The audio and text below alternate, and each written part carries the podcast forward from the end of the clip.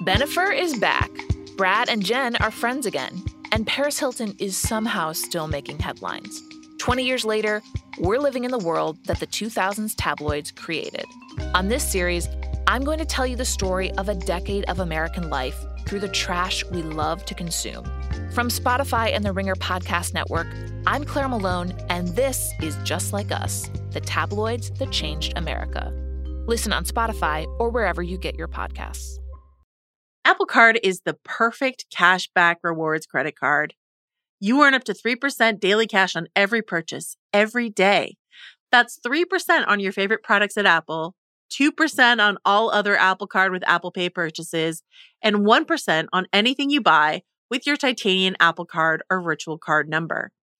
Visit apple.co forward slash card calculator to see how much you can earn. Apple Card issued by Goldman Sachs Bank USA, Salt Lake City branch, subject to credit approval, terms apply. Just quick heads up that we had a little bit of a technical difficulty when trying to record this episode. So Jodi's audio might sound a little different than it normally does, but still filled with all of her great insights. So here you go.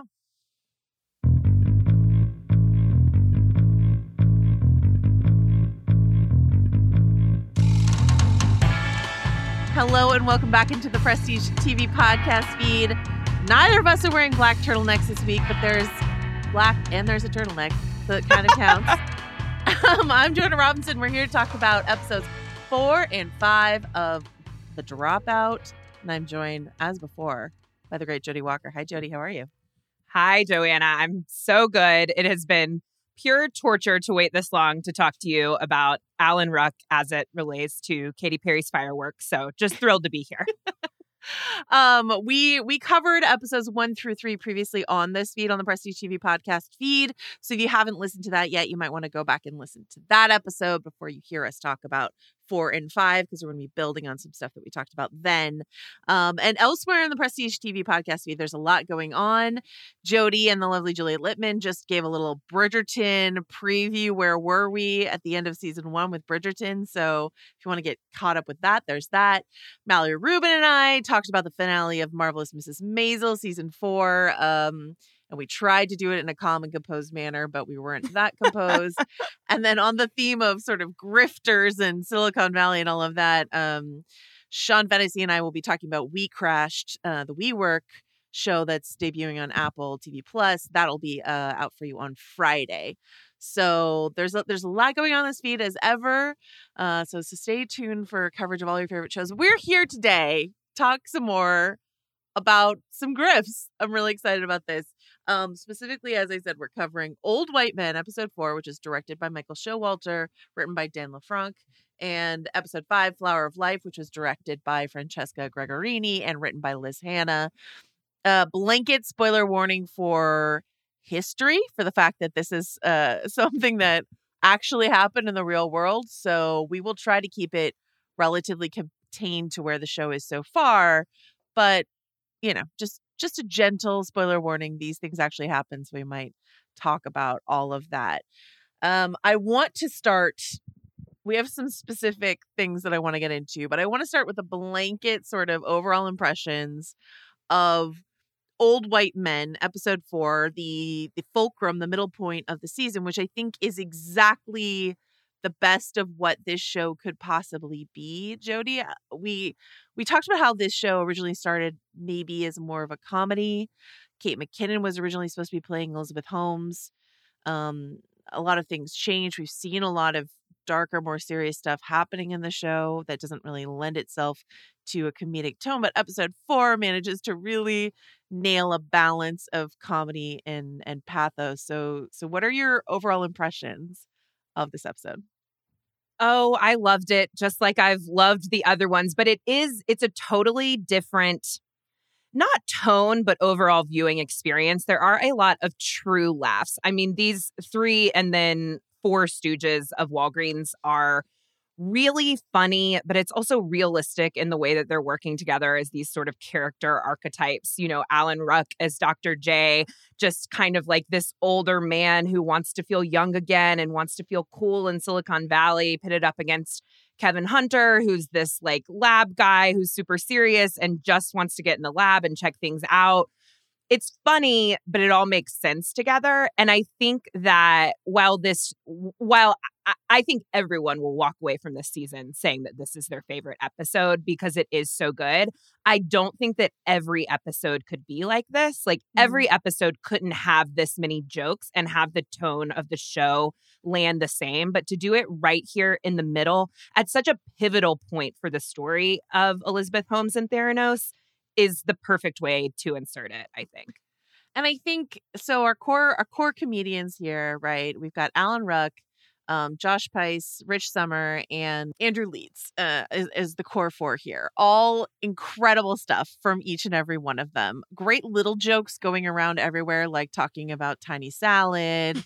um, or the way the episode closes out with uh, Andrew Leeds doing a performance of "What I Like About Blood," which I mean, Andrew the... Leeds is going to be cast in everything now. He he runs away with it. I mean, everyone is funny and yeah. everyone is great, but he's sort of pure comic relief.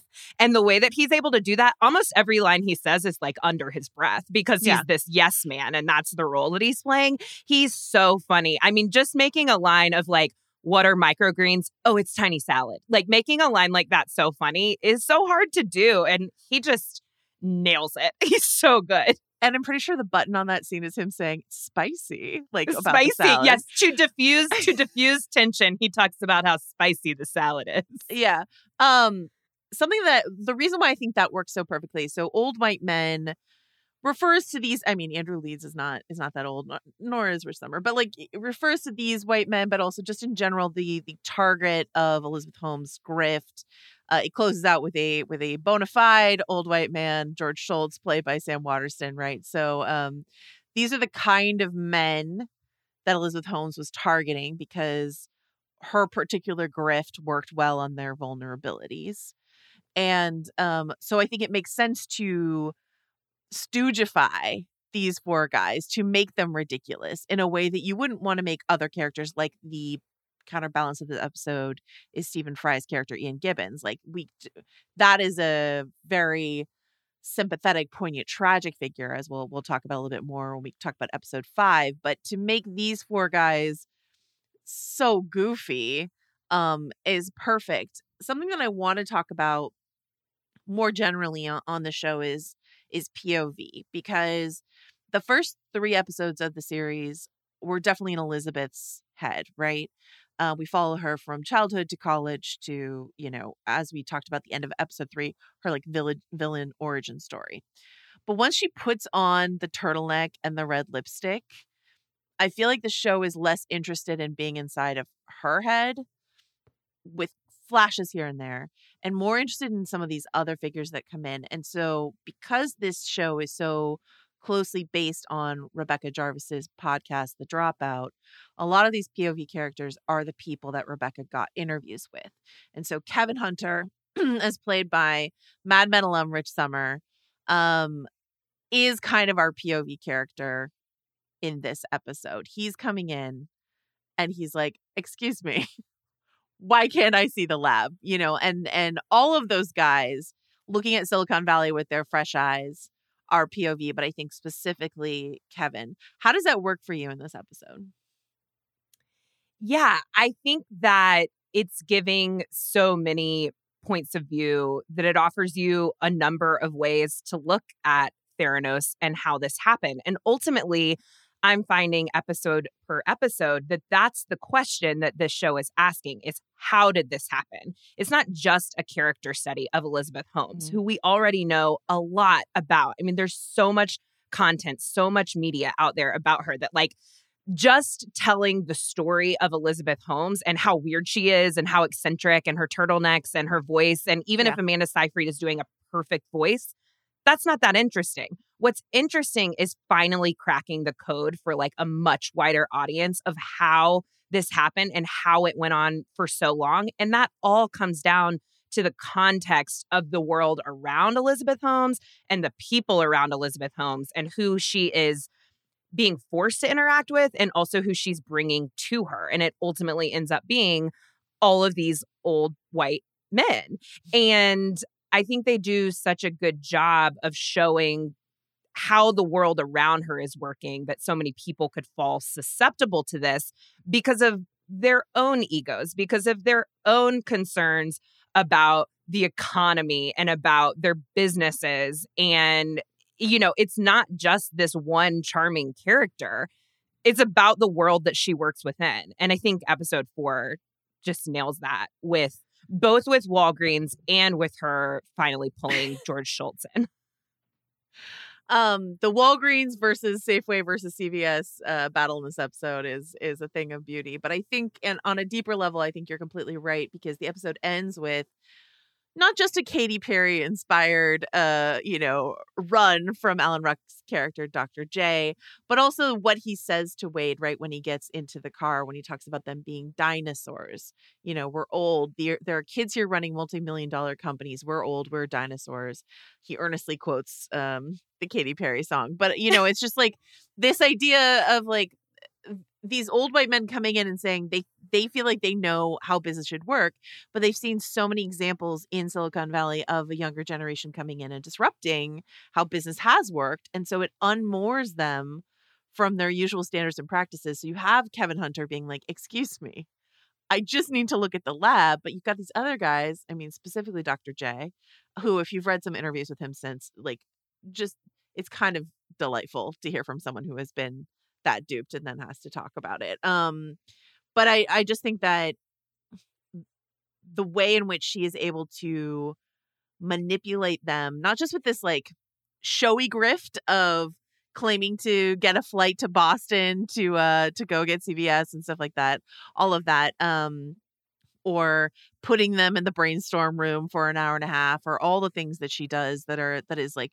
you know uh, clever and manipulative and and incisive and the the research she does you know like when she hits them at dinner with you know retail is failing you need us like all this sort of stuff like all of that is is smart but if her target weren't so vulnerable i don't think her grift works what do you think?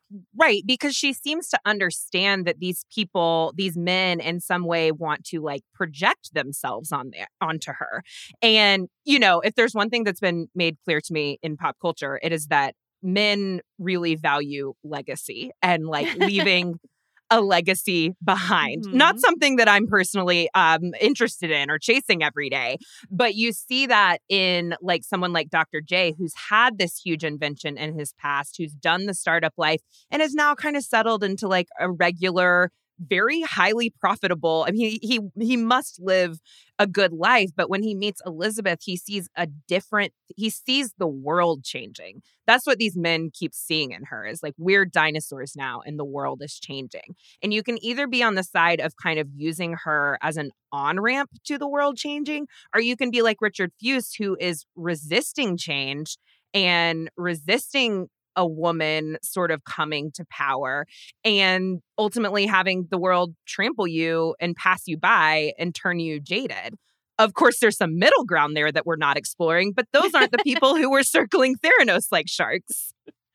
I think that um Fuisz William H. Macy's character is a really good uh, foray into talking about these other POVs because he is essentially one of the POV characters, and he's an uncomfortable POV character to be with. You talked about this when we were discussing episodes one through three, but it's like, what is his motive, real motivation here? He might be technically on the right side of his crusade, but as is evident in some of the deposition scenes, like what really is motivating here? What is he after? We get the introduction of the Theranos legal team. We've got Michaela Watkins as Linda Tanner. Michaela Watkins, incredible comedian. Love to see her anywhere. She's great here. Um, and then we've got Kurtwood Smith as David Boies. And um, you know, I, I think there's funny bits with the Cheez-Its, uh, with with the David Boies character in, in both episodes, etc. But there's also just a real menace here. Like these are the sharks, and uh, right, that, that yeah, and like leashed. you said, Michaela Watkins is so funny and she's funny in this. Like watching her have to juggle a glass of green, green juice that she like could not want to be holding any less yeah. or anymore is so funny, but that that hu- that humor in it and in David Boies somewhat as well makes it more menacing because like these are the adults at the table. These are the people who should and probably do know better. You get a sense from a lot of the other characters that they're doing, you know, going through hoops and tricks to convince themselves that this works and that this is a good idea and that if we just chase it long enough, it'll work. But you mm-hmm. get the mm-hmm. sense from these lawyers that they know better. This is just their job. Their job is to defend their client. And that's a rough place to be in and a, and a difficult point of view through which to view the world. And I think the Fuisz of it all, I think it's really important. I really love the point you made when we were talking about episodes one through three about this idea of um his agenda, however quote unquote correct he might be, is underlined by this sort of misogyny, this idea of why didn't she come? Why didn't this little girl who grew up next to me come to me? There's this interesting way in which the show is dealing with this idea of Elizabeth Holmes as a little girl, right? Like we see her in episode five, we see her with her mom at at her uncle's funeral, right? Um, Sunny tells her to stop acting like a little girl when she's like dodging calls and claiming to be in meetings when she's not. All of that. She hires her brother at at Theranos, Christian, a real who is a, a little boy nepotism hire. Uh, oh, Joanna, then, did you know that he went to Duke? He went to oh, Duke, though. Oh, did you know I that? I heard he went to Duke. did you know? Actually, I looked this up. I don't. The show never covers it, so I feel fine to talk about it. Do you know that he hired a bunch of his frat brothers? who also went to Duke. Did you know they went to Duke? Theranos, and they called themselves the Therabros. That's a real thing. Like wow. unironically called themselves the Therabros. They they uh, they were like, we're gonna get there before anyone else can name us this. We're the Therabros. we'll just own it. We're taking it back. um, or or just the the like looking at her and her her wizard costume, which is something that you know it, it, there I saw a photo online of the real Elizabeth Holmes wearing this wizard costume at the Halloween party, jumping in a bounce house, like all of that childlike stuff around her. What do you make of that? What is the show trying to say with that? I have heard some people call this an empathetic portrayal of yeah. Elizabeth Holmes. And I don't think that at all. What I think the show is successfully doing is showing her as a very human character over and over, it tells us again that Elizabeth Holmes knows what she's doing. She may be young and she may be immature, but she's also aware of what's happening. There's a complete awareness there. In one of her in the conversation where she fires Ian Gibbons, she says, he he says you don't know the science. You don't know the implications of this. And she says, "I know exactly what I'm doing." And that's such an indictment on her character. I think they go out of their way to show that she's not like some straightforward sociopath out of a lifetime movie. She's a human woman who is making these decisions. And there's not a lot of empathy in that. In fact, it's almost more menacing to think about how much she knows what she's doing. As far as the little girl portrayal, I mean, there's just some reality in it, which is that mm-hmm. her growth got stunted. She started a business at 19 and everyone around her her whole life has been telling her she's right. And that's not to say that it's okay that she internalized that in a way that ultimately hurt a lot of people, but it does explain how she may have internalized that, which is that she also always thinks that she's right. Or even when she thinks she's wrong, she moves forward as though she's right, because that's the only way that she knows how to do it, because there's just not the like emotional maturity there.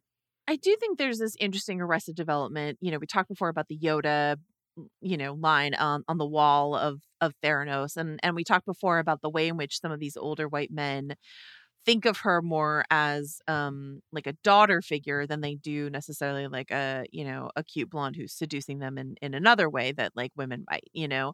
That this sort of there's this sort of patronizing I'll I'll take care of you. I believe in you. You're brilliant. It makes me feel good to support you. You know the way in which um Bill Irwin's character Channing Robertson like betrays a lifelong friendship with Ian Gibbons for this woman is is confusing. But I mean, to go back to the little girl thing and your question of sympathy, I think there are moments of of sympathy, as much sympathy as you can have for like a rabbit you see in a trap that they themselves have made. Do you know what I mean? And yeah, like a classic circumstance of a rabbit setting its own trap and then getting stuck in it.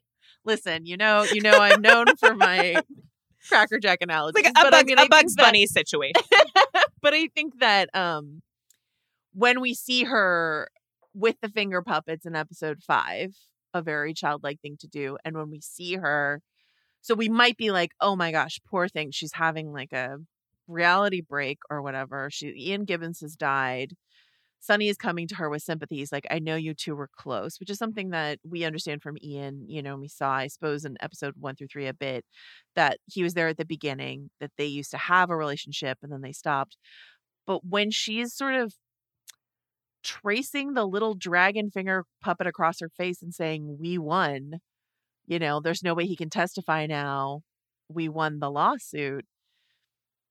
I don't know how you could call that a sympathetic portrayal of anyone. That is that is a nightmare reaction from an ice cold person and something that Rochelle Gibbons, who is another one of the sources on on Rebecca Jarvis's podcast. So I think Ian as a POV character comes a lot through his wife's uh, testimony and her um and what she's told Rebecca Jarvis, played here brilliantly, I think, by Kate Burton. But um is this idea of I mean, I think the idea is to really, really humanize the cost of what Elizabeth did here. And we will further down the line, we'll get into the cost of putting these machines that don't really work out there in the world. But this is such a personal uh, face of tragedy when it comes to what happened at Theranos.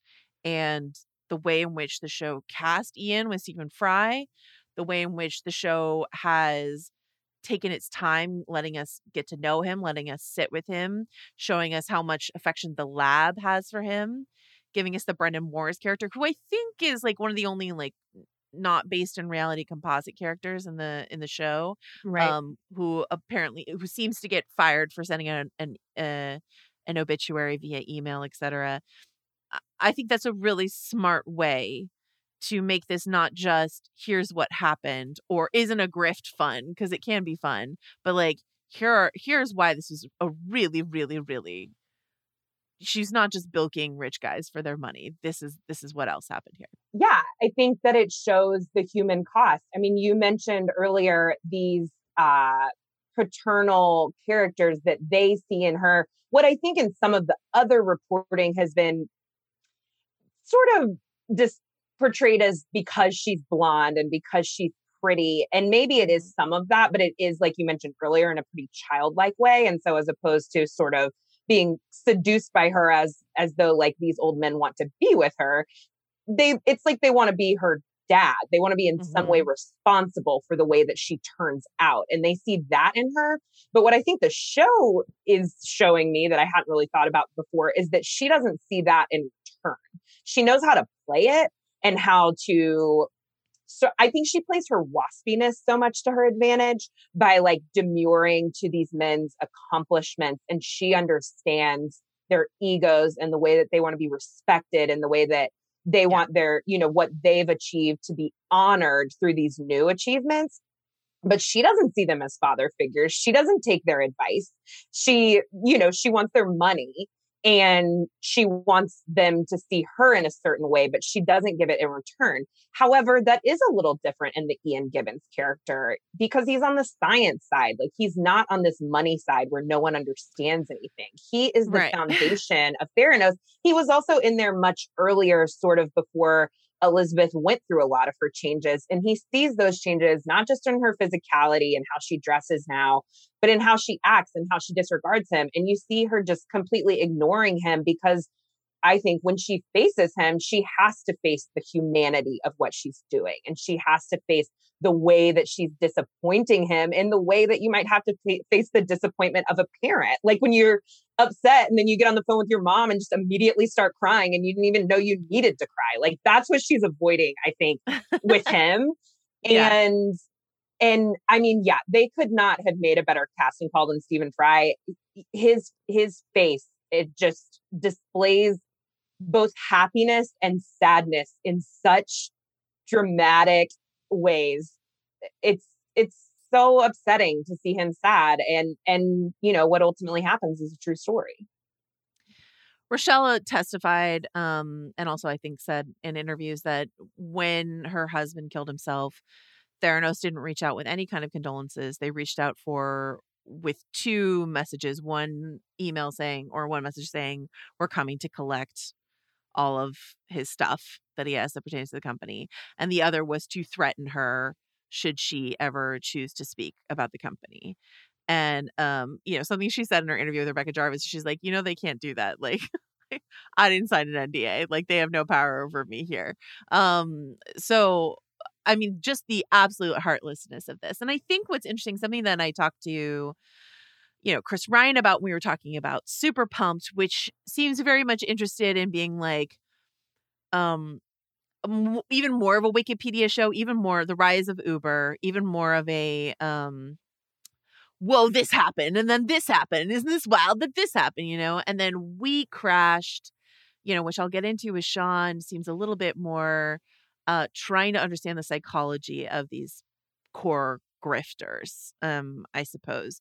And I think, uh, did you watch all of Inventing Anna? I know you love a grift. I know. I had to stop at like episode five. I I just I, I preferred the story in my head.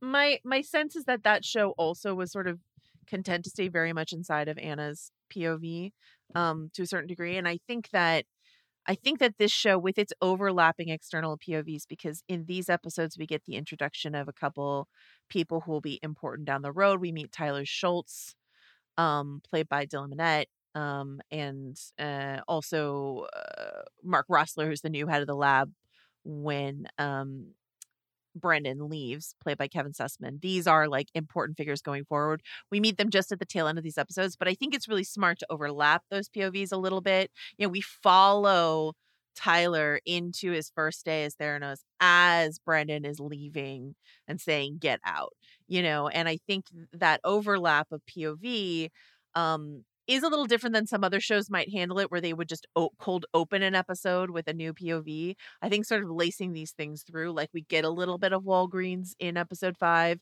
even though they could have been contained to one episode in episode four.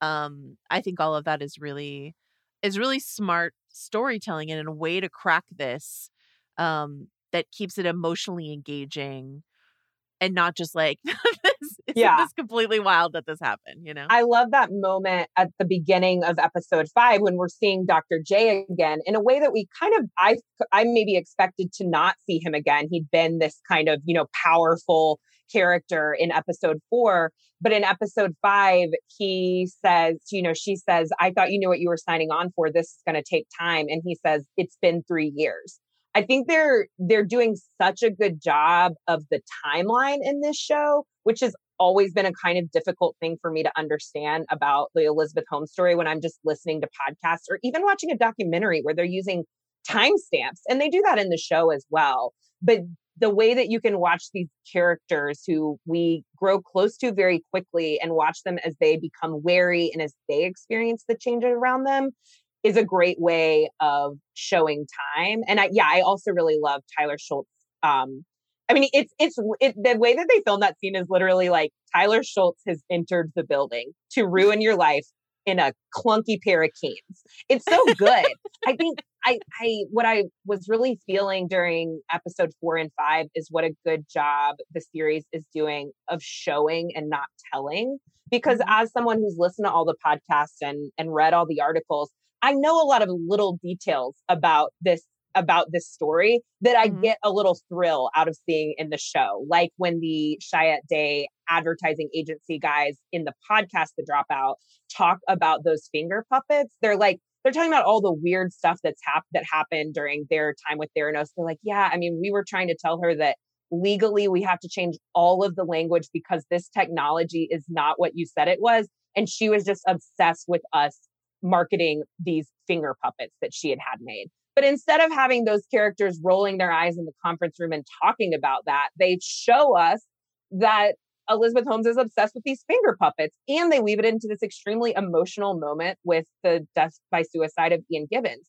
Um yeah, I just I think that they're they're really doing some pretty some pretty masterful writing um throughout throughout this pretty challenging story to tell. I think to go back to that sort of is Elizabeth Holmes being portrayed as childlike in some way. And, and if she is, it's not as a bid for our sympathy. Um, and it's not a patronizing look at like women in business. I think it's just a look at this distinctive person and their sort of arrested development. When you look at both Elizabeth and Sunny, it feels like they're playing at something and and part of that comes through with um with the security and the paranoia and the armed guards and keeping various departments from each other, all of that is part of like the grift, obviously. But as the Walgreens guys point out um, in episode four, the fact that they, say, let's stagger our departure from the office, let's stagger our arrival at the restaurant so no one knows is happening. But then Sunny p- parks his immediately identifiable Lambo in front of the restaurant. And so they're like, it's all it's all show. None of it is actually like planned out. It's all just posturing of security. Do you know what I mean? Yeah. I think they make a joke of the right things. Like they they yeah. make a joke of the things that were so obviously absurd to the people at the time. And that makes it even more powerful that then so motivated by their greed, so motivated by their fear to be surpassed by CVS or by time itself or by the industry, Walgreens, despite seeing all that silliness, like despite never seeing the labs, even though they hired someone specifically to advise them on this, who advised them not to do it, they still made this decision. And I think that's how they use the humor is like, yeah, this is a joke. I mean, it's a it's a joke that the world operates this way, but it does, and we're going to tell the story of it. I think a couple other things are at play here. One, the other thing that Walgreens is afraid of, in addition to CVS and or Safeway, um, is is Amazon, which which Elizabeth yeah. very intelligently raises when they're having sushi. She's like, "I see you've invested in widgets. Is that how you plan to compete with Amazon?" This idea that like retail.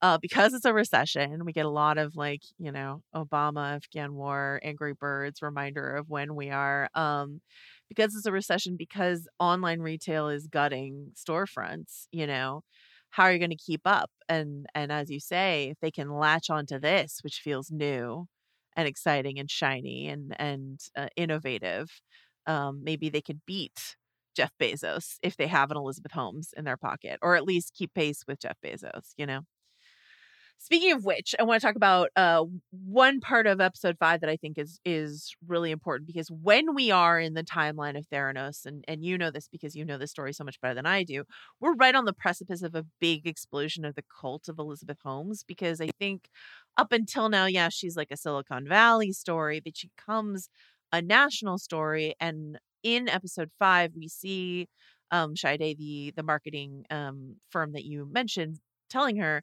you are the face. You are Theranos. She's like, what about this interlocking flower logo that I like so much? And they're like, no, it's you. It's your face. This is the identity. And when she's talking to her mom about maybe quitting, she's like, well, it's not like this is who I am. And her mom is like, no, this is who you are. This is exact. This is you.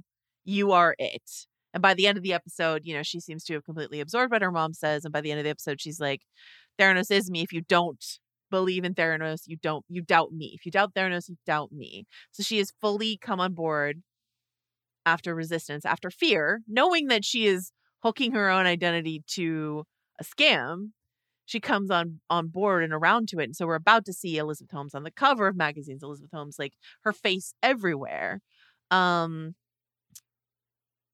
and and how that relates to the the cult of like the technocrat Silicon Valley people. The fa- you know, we've always and we talked about this last time. We've always worshipped titans of industry. Uh, it's one of the worst parts about our culture, right? But the fact that you can say Amazon, oh Jeff Bezos, you could say Tesla, oh Elon Musk, you could say Facebook, you say Mark Zuckerberg, you know, like the fact that we have put these people on a pedestal and Elizabeth Holmes is sort of deciding to climb up there herself uh, it's, uh, and that's all part of her downfall. What what do you think? Yeah, well, I think we we or the people themselves you bring in the pedestal in place of a problem. Like when when Chiat Day first proposes that to her, Theranos is you. You're the face of Theranos. She stares at her own face and she says, "No, I'm not," because mm-hmm. the story of Theranos to her has always been this proprietary technology that nobody else has she's going to invent and that's going to change the world. But in episodes four and five as we are uh, like you said approaching a time when theranos and elizabeth holmes become ubiquitous they're on the cover of she's on the cover of every magazine the technology of theranos could not be in a worse place. Machines are exploding they're yeah. opening up machines that aren't theirs of the old technology, the very technology that they were trying to innovate on and to put out of business because it hurts people and it doesn't work. So when the uh, from her point of view, presumably, when the tech isn't working and that aspect isn't there, then what is the business? It can only be her and of course the extent to which she leaned into that and accepted that into her own mind and then started promoting it herself in that speech that you were just referencing where she says if you doubt if you doubt my company you doubt me she says theranos is my religion mm-hmm. and no one blinks an eye their their their eyes are too full of tears to possibly blink they're just staring on her in adoration and it's it's literally all she has at this point. The tech isn't there so she only has herself to promote. Yeah. The way in which a mind works that it could not be looking towards the end point of saying what do i do when this all explodes in my face? I think is the part of elizabeth holmes that remains fascinating and the part of most grifts and most scammers that remains fascinating because your average human is always thinking about consequences and is always thinking maybe not always. I, I shouldn't speak for everyone. And that's not even true of myself. But in that kind of territory, you're thinking about what's going to happen and what happens if this goes wrong. And she's just moving too fast, and people are pumping her up too much to really take those kinds of things into account. I think the um I think a perfect encapsulation of that is when Sunny shows her the Siemens machine that they have opened up and talks about how they'll use that machine, reprogram it with Theranos software, use that machine. No one needs to be the wiser. And she keeps saying, okay, this is phase one. This is phase one while we figure the, and this is just phase one. So it feels like, yes, she's aware, she has to be aware of a lot of, a lot of the elements of the grift, but she's also deeply in denial. Like, I think she's like a lot of people who are, not all, but like plenty of people who are grifting, they're like, we're gonna fake it until we do make it. Like she wants, she's like, eventually we'll figure these machines out. And so everything I'm doing now is in service of that. I'm just buying myself some time, uh, buying myself more money because I believe that eventually I'm gonna figure this out. And I, I, I, I don't know. I don't know how you feel, but I feel like at this point, she just, she still believes it. She might lose touch with that eventually, but like, what what do you think? Well, uh, yeah, I think she's the extent to when which she's distancing herself from the labs, from the science side of things, seems to be kind of like a coping mechanism and a mm-hmm. protection mm-hmm. of herself.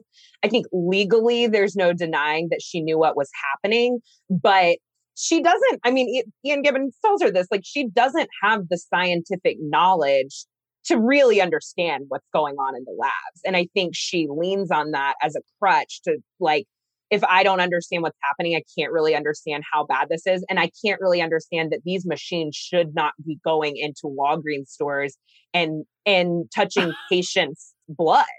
She, yeah. You know, she can she can at least in her own mind kind of claim some ignorance to that, to what she's truly doing, like the hurt that she's truly putting up against people. Of course, the thing that she knows that she's doing is putting Sunny Balwani in charge of lab operations.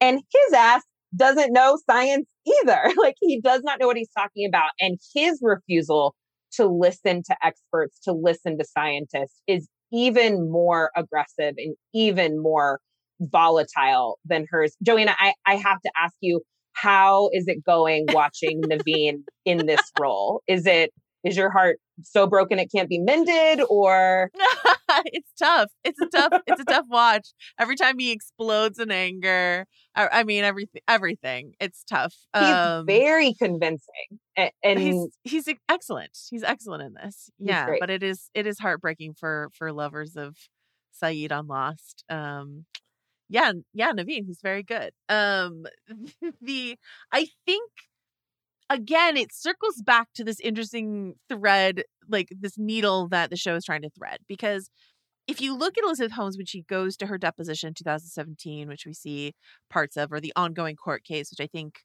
um, or not ongoing, it's over, but um, no, that she hasn't been sentenced yet, but it started in what 2019. The fact that you know, I, I was reading this one interview where um you know the the character of Phyllis Gardner is played by Laurie Metcalf on the show. Phyllis gave this interview because uh, Elizabeth Holmes was pregnant when she went on trial, and Phyllis was accusing her of getting pregnant intentionally to curry you know sympathy and favor from the jury. So the question is like, how sociopathic and manipulative is someone like Elizabeth Holmes? Is she someone who would get pregnant just to cut a more sympathetic figure at a trial. She's got a new she's she's married someone else. She's distanced herself from Sunny Balwani. As we mentioned in episodes one through three, she's in her trial tried to blame everything on Sunny, said she was just manipulated manipulated. She's trying to paint herself as a sort of like innocent childlike figure. So for the show to give us moments like her putting the little potted plant in the wellness center model acting like a child with a dollhouse then also see her do these other very chilling things. I think the show is trying to give us both. And I think it's succeeding, where it's like, yes, there are these ch- weird childlike aspects, but her hands are not clean in any in any sense of the word. Do you know what I mean? Yeah, it's interesting. I don't think that when watching, I um pegged down on this idea of her being childlike quite as much. I, in fact, yeah. when I watched that that scene of her putting the little potted plants in the Walgreens uh, mock up, I thought, oh, she's playing God. Like that, mm. that was the mm. thought that I had mm. is she sees this as her kingdom. She's just made this comment about religion and she thinks that she can control every aspect of this. And of course, like the harsh irony is that she has no control over anything except for these old white men. And that's not gonna work. That's not enough as much as the world may tell you that's not enough. Um but i but i do think that there an, another another scene in in regards to her not being childlike that i that i noted in i think it's episode four when we're very first introduced to tyler shultz when um when elizabeth holmes is talking to his grandfather george shultz about a pretty big issue at the company and and she's reassuring him that that they they are ready for for this Walgreens deal, I believe, at the table. And he says, I want you to meet my grandson. He's about to graduate from college and he wants to work at Theranos. And when you see Tyler Shultz walk in and then watching her come face to face with someone who is actually her peer mm-hmm. is always very unsettling and they don't dwell on it. I don't even know if they meant it. I mean, they probably did. The show seems very intentional, but of course, you know, he's around 22 and I think she's like 29, 30 at that time, or, or maybe not even quite. Um, but they're certainly closer in age than she and George Shultz are. And it seems totally normal for her to be sitting at this table with a 90 year old man talking business. And then when this young man walks in, it's like, ah, there's no level of relation.